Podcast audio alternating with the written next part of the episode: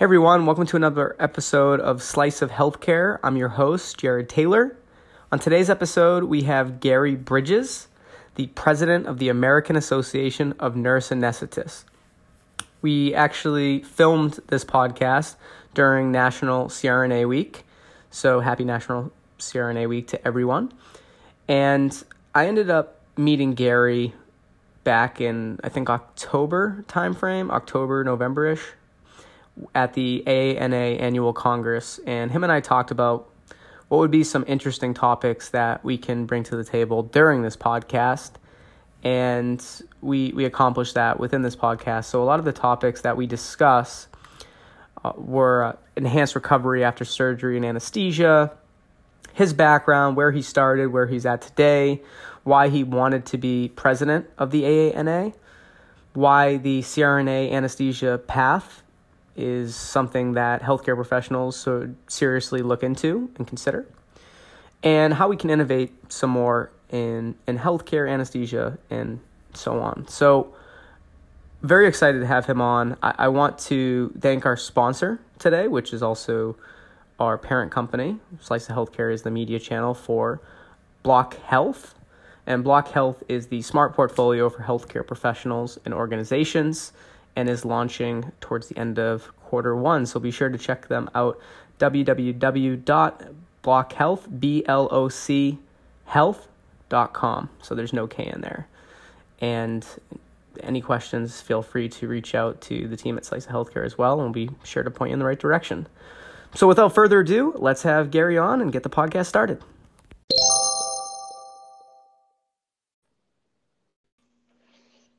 All right. Thank you so much for joining us on the Slice of Healthcare podcast. Absolutely. Thanks for having me. Really excited. And as you and I were just discussing, it, it seems very fitting that we're recording this podcast during National CRNA Week, which is yeah. which is great. Exciting. I, I like uh, what I've seen too from the AANA as far as promoting this week and the different social handles and the materials that, that you guys have put together over there. Uh, really great. And I think that's a a good way for everyone to get involved and really be a part of this process of National CRNA Week. So that's right. Trying to get our name out there so so that people people know who we are and what we bring to the table. Well, I, I think it would be great if you could give the audience a little bit of a rundown of kind of who you are, your career up to this point, and we can go from there. Sure. Um, I'll try to be fairly brief with it because it's my career has been fairly extensive. Um, you know, when I graduate, I, you know, my degrees, I started out with a biochemy, uh, biochemistry and organic chemistry degree, and then went into nursing. When I finished up my nursing degree, um, became a critical care nurse or an ICU nurse for better part of about five years where I um, sort of moved up the leadership change from um, from a staff nurse to a charge nurse to an educator in the ICU as well as a manager in the ICU. Shortly thereafter, I went uh, back to school, uh, communicated from um, commuted from actually South Texas all the way to Houston, and about a five hour drive, five and a half hour drive each way. Did that for about two years where I uh, ended up uh, finishing up an acute care nurse practitioner degree. Um, did that for a brief period of time with uh, a friend of mine that's a heart surgeon and uh, another friend that's a uh, intensivist and uh, critical care doc. Um, that required a fair amount of call. Um, and so I found myself need a little bit of a change out of the ICU because it was starting to take its toll. So applied to anesthesia school, went got into anesthesia school University of Texas. Um, finished that program up there. It took about three years, and um, then I uh, worked for a very large uh, cancer institute in the Texas Medical Center called MD Anderson Cancer Center.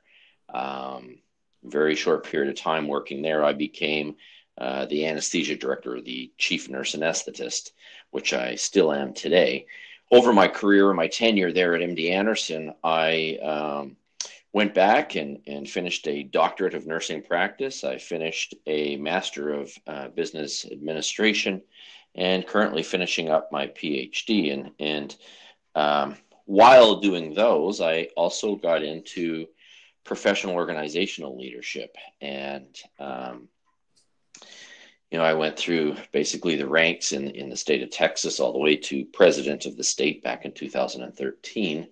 Um, and at the same time, you, you get um, coupled into the national organization um, quite aggressively when you're at the state level. And so I sat on a number of committees, not only through the AANA, but also other national committees as a representative for the for the American Association of Nurse Anesthetists.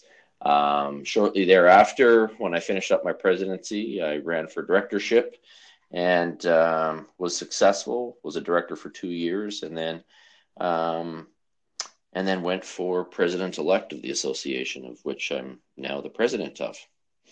So that's it in a nutshell.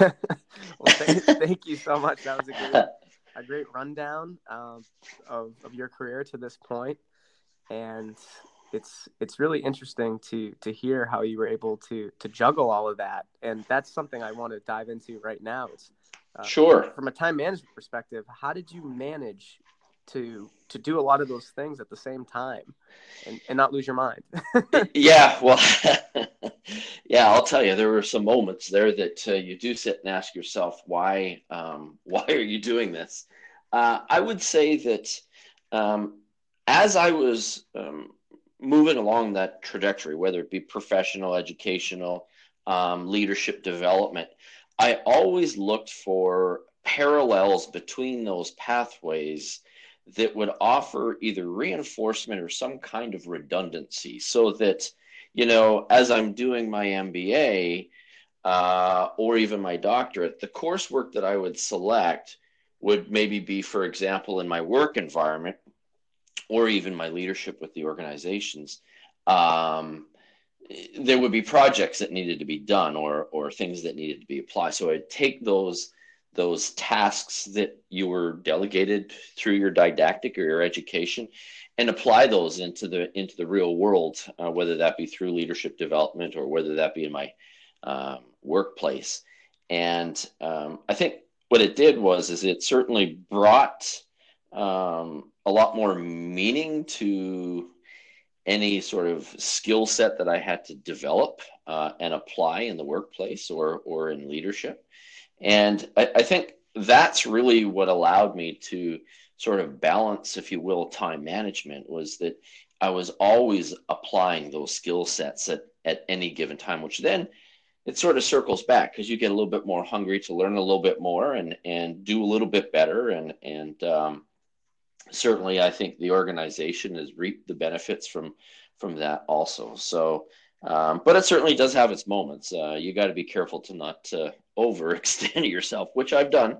Um, and uh, it just takes a, a sort of knowledge and, and self awareness to say, oh, okay, I got, I got to be cautious here because there's too much on the plate. But uh, certainly, um, what I think or what I learned uh, from that is that um, the only limitation is is your own um, mind or your own fortitude um, to do those types of things. Uh, it's certainly looking back on it now, and you say like, "Well, wow, um, a lot's happened in those years," but um, it's doable. It's definitely doable. now, when you get to that point, like you said, where sometimes you you feel like you reach that point where like, okay, this is a lot that's a that's a feeling many healthcare professionals and just many people in general experience. What are some of the ways you get out of that feeling when you feel like maybe I, am going a little too far here? I'm, I'm working too much in sure some regard. Yeah, um, you know, I think that that the bottom line comes down to self awareness. Um, you you really got to monitor yourself to say, um, "Hey, I need some help," and that's that's the first thing is is you ask for help. Um, you know, uh, I couldn't have done most of this without the support of my wife, who's really been my rock uh, through the entire process. She's uh, pretty much been my gauge, I guess, um, you know, from the home life. Um, she uh, she's the one that I depend on a lot and bounce things off of, and and um, uh, you know, when I say I need help, uh, in the sense of you know does it look like I'm doing too much? Uh, you know, what are some thoughts and what are your recommendations that I should do? And and uh, you know, she's helped me through those processes a lot. And uh, um, so I think not only recognizing yourself, but also having uh, a circle around you of of individuals that when you ask for help, they they step in and they they help you transition through. Um, certainly, I will say also in the workplace. Um, and even the professional organization, the network of individuals that um, you develop um, and a team that are motivated to step in when you do ask for help. Um, and I can tell you, in my work environment, um, the crew that I work with are just uh, outstanding individuals. And uh, you know, when I ask for some help or or some time or space, um, they're very quick to uh, uh, lend a hand. So, uh, you know, it, it does take a team to kind of help uh, move through some of the projects when it does get a little overwhelming. Now, your wife is part of the healthcare community as well, correct? That is correct. She's a uh, an acute care nurse practitioner who um, is essentially the director or the supervisor of advanced practice registered nurses as well as physician assistants in the ICU setting at the same facility. So you two are two very busy individuals. yes, uh, you know we've been uh, we've been touted that a few times. Um, she's uh, kind of has followed the same uh, education tra- trajectory um, that I've taken, and um, I mean, the only thing that she hasn't done is, is gone back for uh, a nurse anesthesia degree, but uh, she's got all the same parallels as I have, which, uh, you know, she's she's gone through it too, and so she recognizes when things are going to get tough, and kind of uh, gives me sort of not only the my own self awareness, but the proactive awareness of of making sure to be careful and cautious, and and uh, she's very helpful.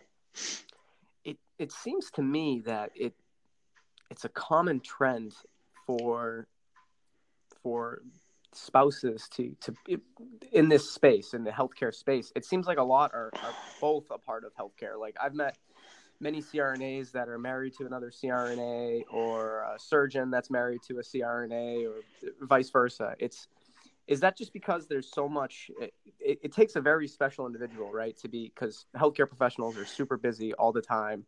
Do you think that has anything to do with it? It's that when there's two very busy individuals it's just more common for two healthcare professionals to you know work together? yeah yeah I, I i think in part is because we do dedicate so much of our time in the workplace um, and and there's there's a commonality there. I mean, you those of us that get into health care um, are for reasons that um, you know I, I, I, hate to sound sort of like uh, uh, dramatic, but uh, there's a little bit of uh, altruistic reasons that we want to make a difference in people's lives and. Um, those passions require a fair amount of dedication to a profession and certainly in the healthcare delivery um, world, um, our behaviors tend to be a little type A and meticulous for, for good reason. And uh, you tend to gravitate to people like that. Um, and certainly, yes, I mean, you're right. Uh, the majority of, of healthcare providers, I believe, um, their spouse or significant other is um, um, is typically somehow interlaced with the health healthcare delivery field. Yeah, I mean, we we just had Dr. Schwartz, uh, an orthopedic surgeon up here in the Boston area, on the podcast, and he's married to a nurse anesthetist. Yep. So it's it's just it's, and it be, that seems so common. So I just I had to bring it up, and uh, I think that's the first time we've actually discussed it on a podcast to kind of get a a great answer that you just provided. So thank you for that. Absolutely. Why did you want to become president of the ANA? Well, that's a great question. Sometimes I ask myself that currently. Um, you know, it, it, I've reaped so many rewards from this profession. Um, I'm incredibly grateful. And, um, you know, I, I, think the core rationale of why I wanted to become president was um, definitely to give back number one to the profession. Um, that's you know first and foremost.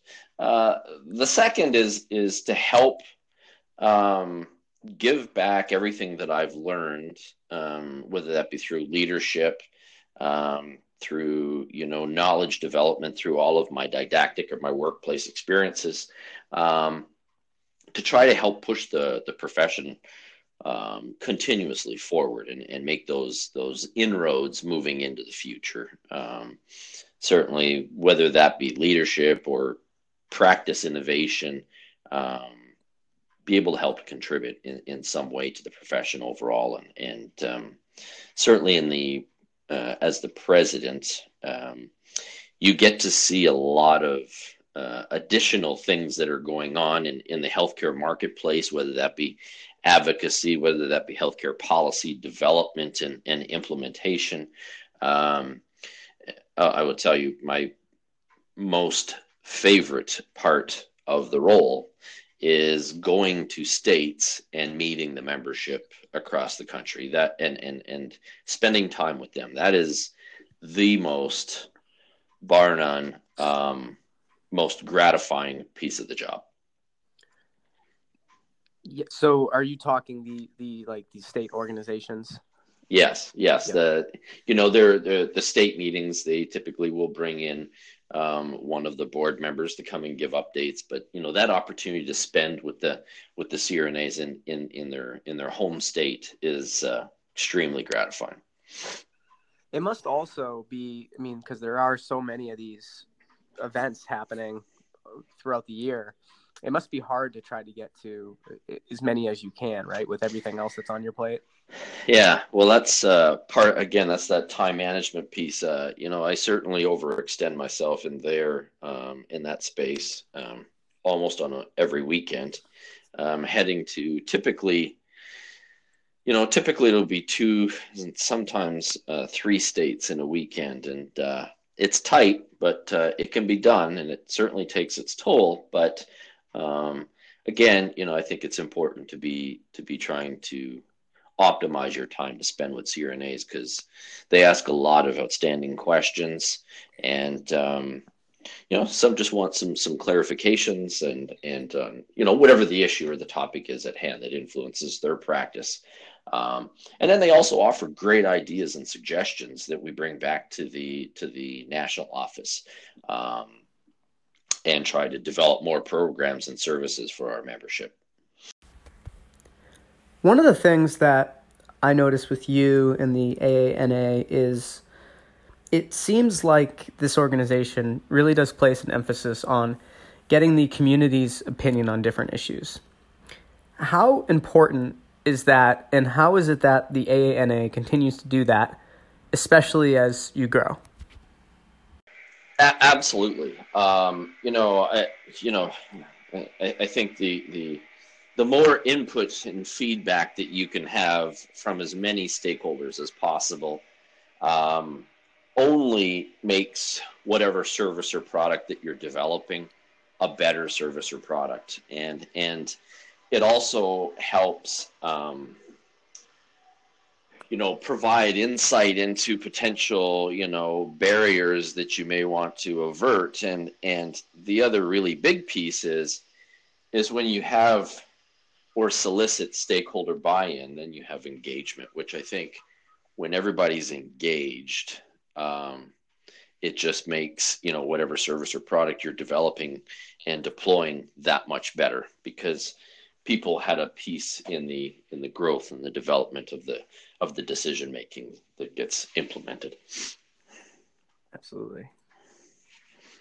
One of the things we wanted to discuss. So, when you and I first met, we met at AANA 2018, the Boston conference, mm-hmm. and we were you and I were talking about potential topics when we have you on the podcast, and one of them was enhanced recovery after surgery. So I definitely want to hit upon that a little bit, and I uh, was hoping you could give a a brief definition of uh, what it means to you, and then ways that CRNAs are using it to reduce things like opioid, uh, opioid use, improve outcomes, and lower the cost.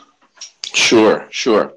Uh, well, enhanced recovery after surgery uh, is a a multidisciplinary team um, trajectory to um, optimize patient outcomes um, during their entire surgical journey. So that could be anything from the minute a patient interfaces with healthcare.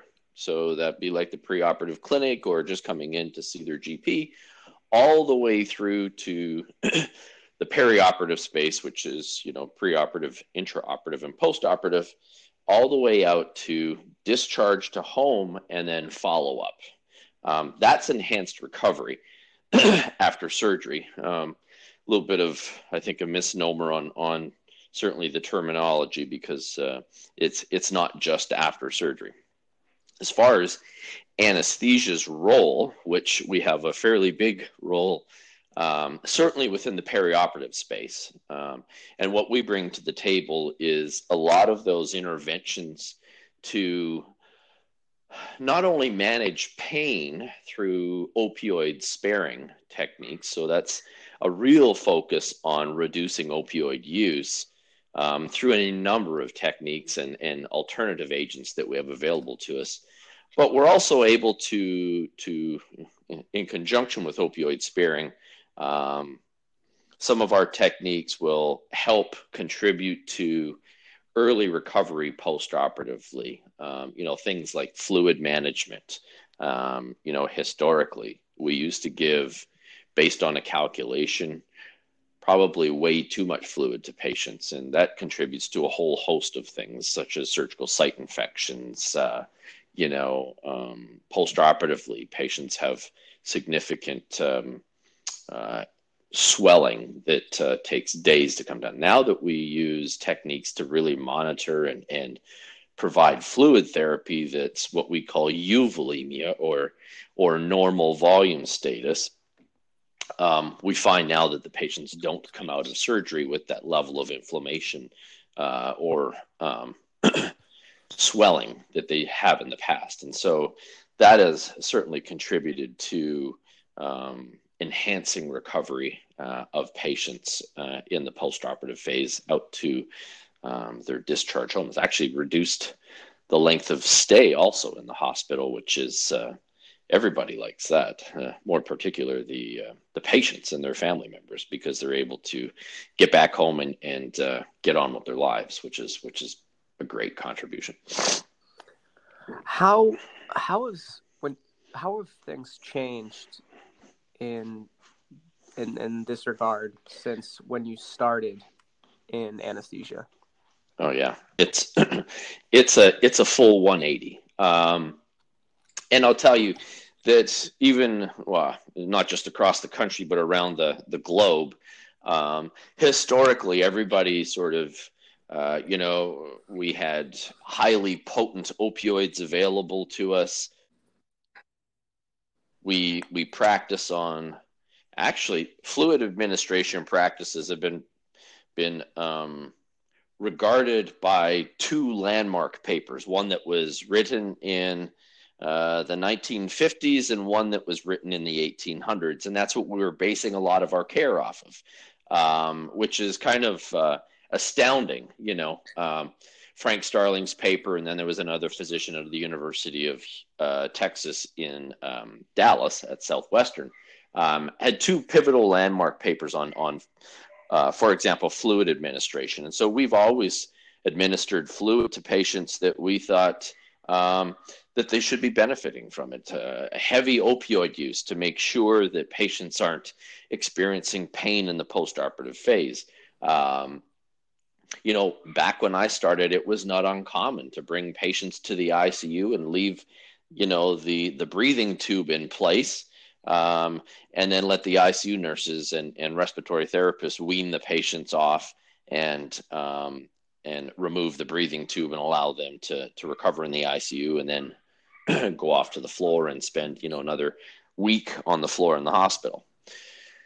Uh, move forward to current times, and I will tell you, um, not just enhanced recovery pathways, but opioid sparing techniques, um, what anesthesia brings to the table, has literally revolutionized um, the perioperative space uh, without question. Um, and actually, it's a lot of fun to do because patients um, recover, literally recover so much quicker. Um, you know it's it's a combination of of using regional anesthesia techniques. So you know we'll through an ultrasound and because of the quality of of ultrasounds and the technology that's available to us we can now place uh, local anesthetics right by the nerve sheath to basically block off pain transmission from surgical sites um, a combination of a lot of the agents now that we're using.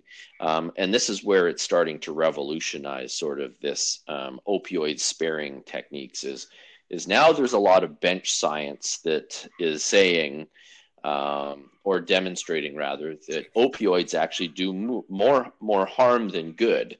Um, opioids create a tremendous amount of inflammation, which is what we don't want um, and it certainly contributes to the pain pathway. So you actually preemptively make potentially pain worse.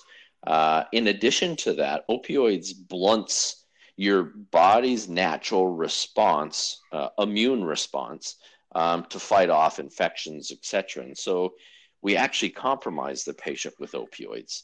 Um, and so the goal now is is to get away as I mean, if somebody's having pain, even with our multimodal techniques and regional anesthetic, that breakthrough pain, you still you still manage it with opioids, but you're not managing it with the volume and the dosage of, of opioids that we've used in the past. Um, you know and now what we're finding is some of those multimodal techniques that we use like the local anesthetics so like the lidocaines the bupivacaines those types of numbing medications actually have additional benefit and they do things like tremendously reduce um, inflammation um, which is a good thing. They preserve immune function. Ketamine is another one that was an old, old drug, but it got a bad name because we were not using it appropriately. We were using it in high doses, so the patients would have bad dreams, and so it got a really bad stigma. Now we use subhypnotic doses, so very, very low doses. And what ketamine is now, the bench science is finding, is that not only does it uh, contribute to reducing inflammation. It actually might even reduce the metastasis of cancer cells. So, for cancer surgery, it actually may even benefit, much like chemotherapy um, in its own way, to, to benefit the patient. So, there's a number of agents and techniques that we're able to, to leverage now that certainly um, we're able to actually witness that almost immediately post-operatively. Um, patients now, when we employ those types of techniques, um, we, um, you know, like I said earlier, we would leave the patients intubated or with the breathing tube in. Now we we remove the tube in the operating room. Um, uh, which you know uh, we in many you know shorter cases we've done that uh, for quite some time, but uh, bigger cases, so cases uh, or surgical cases that we would do, for example, in in our practice, um, you know, we would, you know, it might be a four or an eight hour procedure. Um, we'd say, all right, just to be safe, we'll bring the patient to the ICU.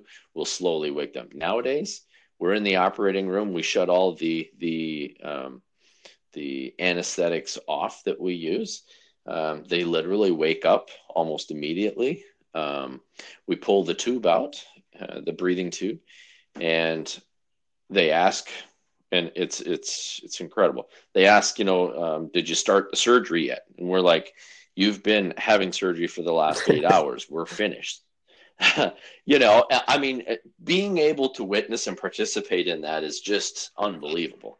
Um, and, and it makes huge contributions to the patient's outcomes. And so things like postoperative nausea and vomiting is reduced significantly now.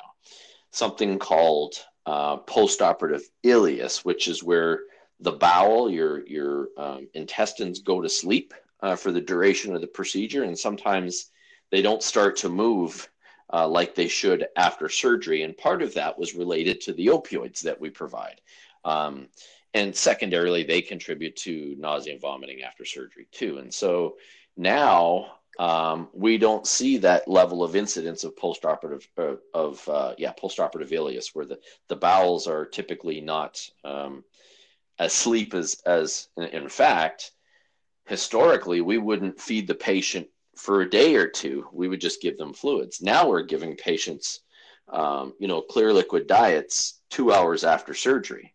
Um, so as you can imagine, even the nursing community in the recovery room were like, you know, this is never done. Why would why would you want to feed somebody? Which actually, that's what you want to do. You want nutrition in as as early as you can, so that that contributes to their rapid recovery.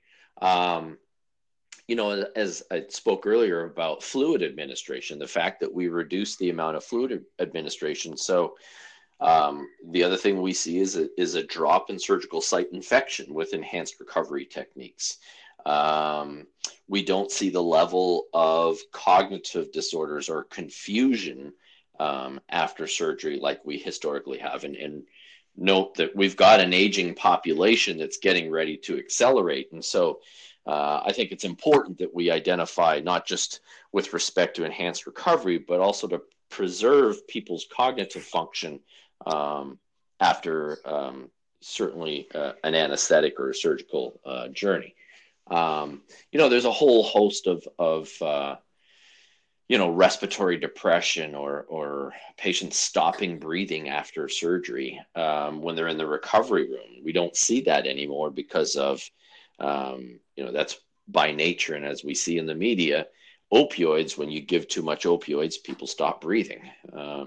And so we don't witness that as we typically did uh, when we were using traditional strategies um, in anesthesia. So because we are removing the opioid, which is which has really been doing a disservice to the patient, um, I think overall, um, as well as getting away from inhalation anesthetic gases um, is another um, uh, technique that um, is emerging in practice because we're finding that it takes a significant amount of time for the patient to breathe those gases off, um, which then has its its its own issues in the postoperative phase. And so, when they don't have that, I mean, literally now, uh, patients are up walking within two to two to four hours after surgery um, and we've reduced um, length of stay. And certainly, some of um, our patient populations, where the average was anywhere between nine to 11 days,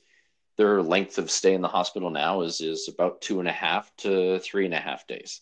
Um, so there's a huge, I think, social impact that we play now, um, which hasn't been well studied yet. But, you know, if a patient's going home a week earlier, that means the family goes to work a week earlier. The patients, if they're if they do work, uh, potentially can can go to work earlier um, than what we've traditionally. So so enhanced recovery has actually got um, indirectly uh, or maybe directly um, an enormous impact on society as a whole. Um, you know, you consider we're doing over 50 million anesthetics a year in the United States and you think you get every single one of those 50 million people back to a functional status one or two days earlier that's an enormous social impact that we play um, in the in the perioperative space does that Absolutely. answer the question that was great no that was uh, that was a great rundown uh, and, and, and it's pretty Good. interesting though like you just said too how it affects many different parties, not just the not just the facility, not just the provider, but the the patients. Uh, in many cases, if they're getting being able to get go home and recover and then get to work faster, I mean that's just putting more money in their pocket. Yeah, well, absolutely, Ab- absolutely. One of the last things, so this is probably the last thing I want to end on, is okay. There's lots of healthcare positions out there today. What would be your I guess, pitch to the younger generation that is considering what career path in healthcare to pursue? Why why should someone become a CRNA? Absolutely. Um, unfortunately, um, CRNAs are not well known by the masses, um, certainly by the lay public. And, and I will tell you that being anywhere from the, the ICU to the emergency room to the operating room in healthcare delivery, I've also worked in extended care homes. Um, I've, I've been across the entire healthcare continuum.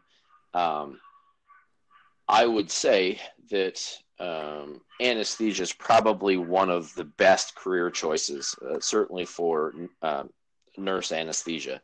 One of the best career choices I've ever made. Um, I couldn't see myself doing anything different um, moving forward, and I'm so grateful that I actually made the choice to become a nurse anesthetist. Um, you know there's a whole myriad of reasons. You know you get uh, you get the academic foundation in in anesthesia school that um, by comparison to anything else that i um, pursued in my career um, it was probably two to three fold as far as the foundation that you're provided in anesthesia school.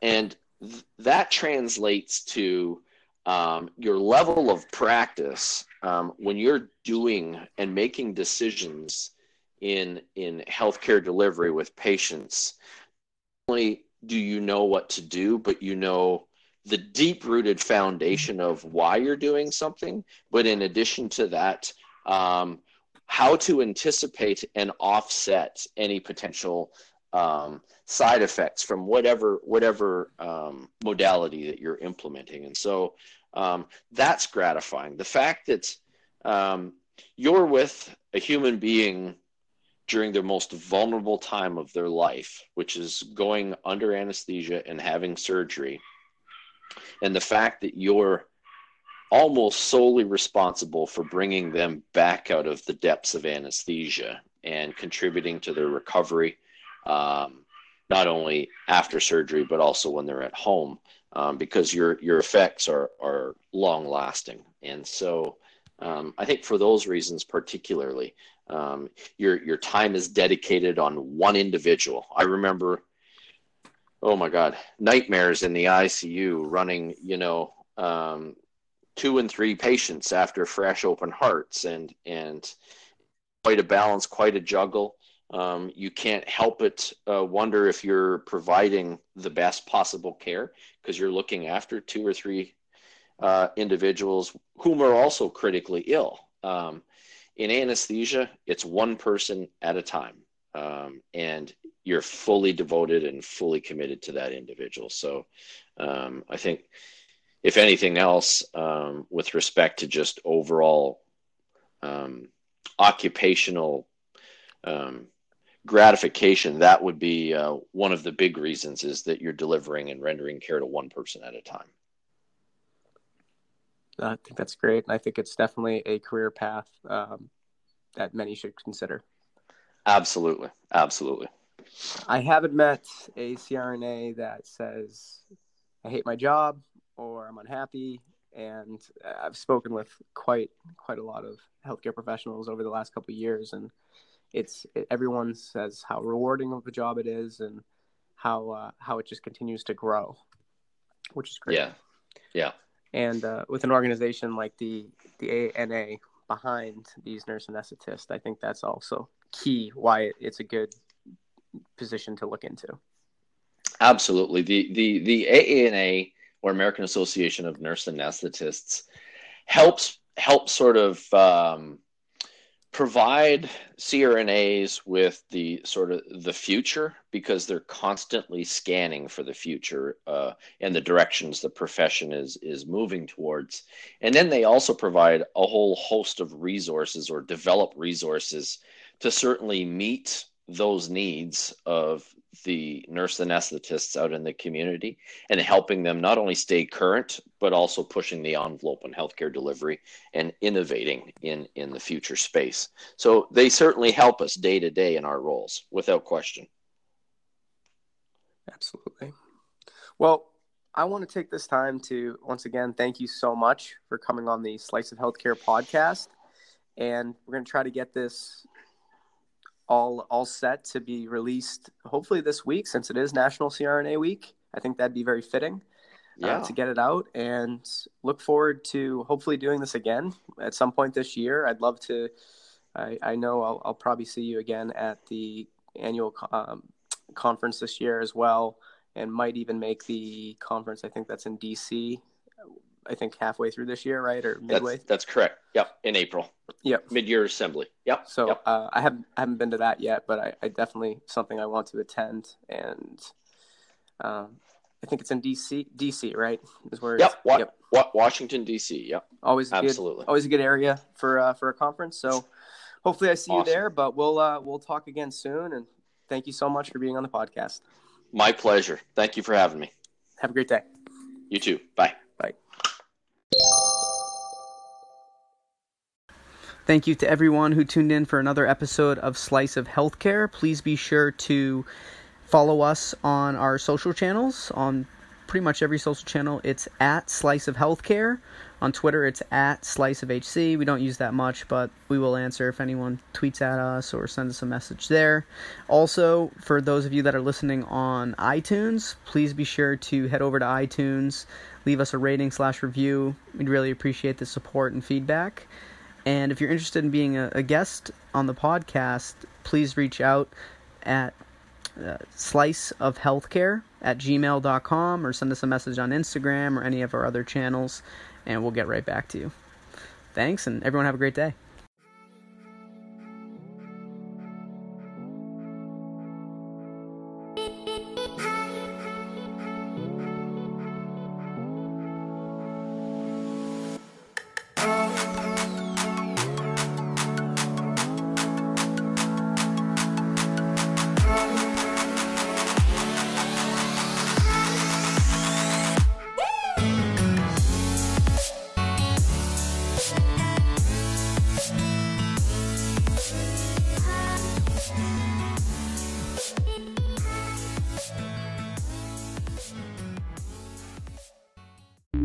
Podcast you just heard was made using Anchor.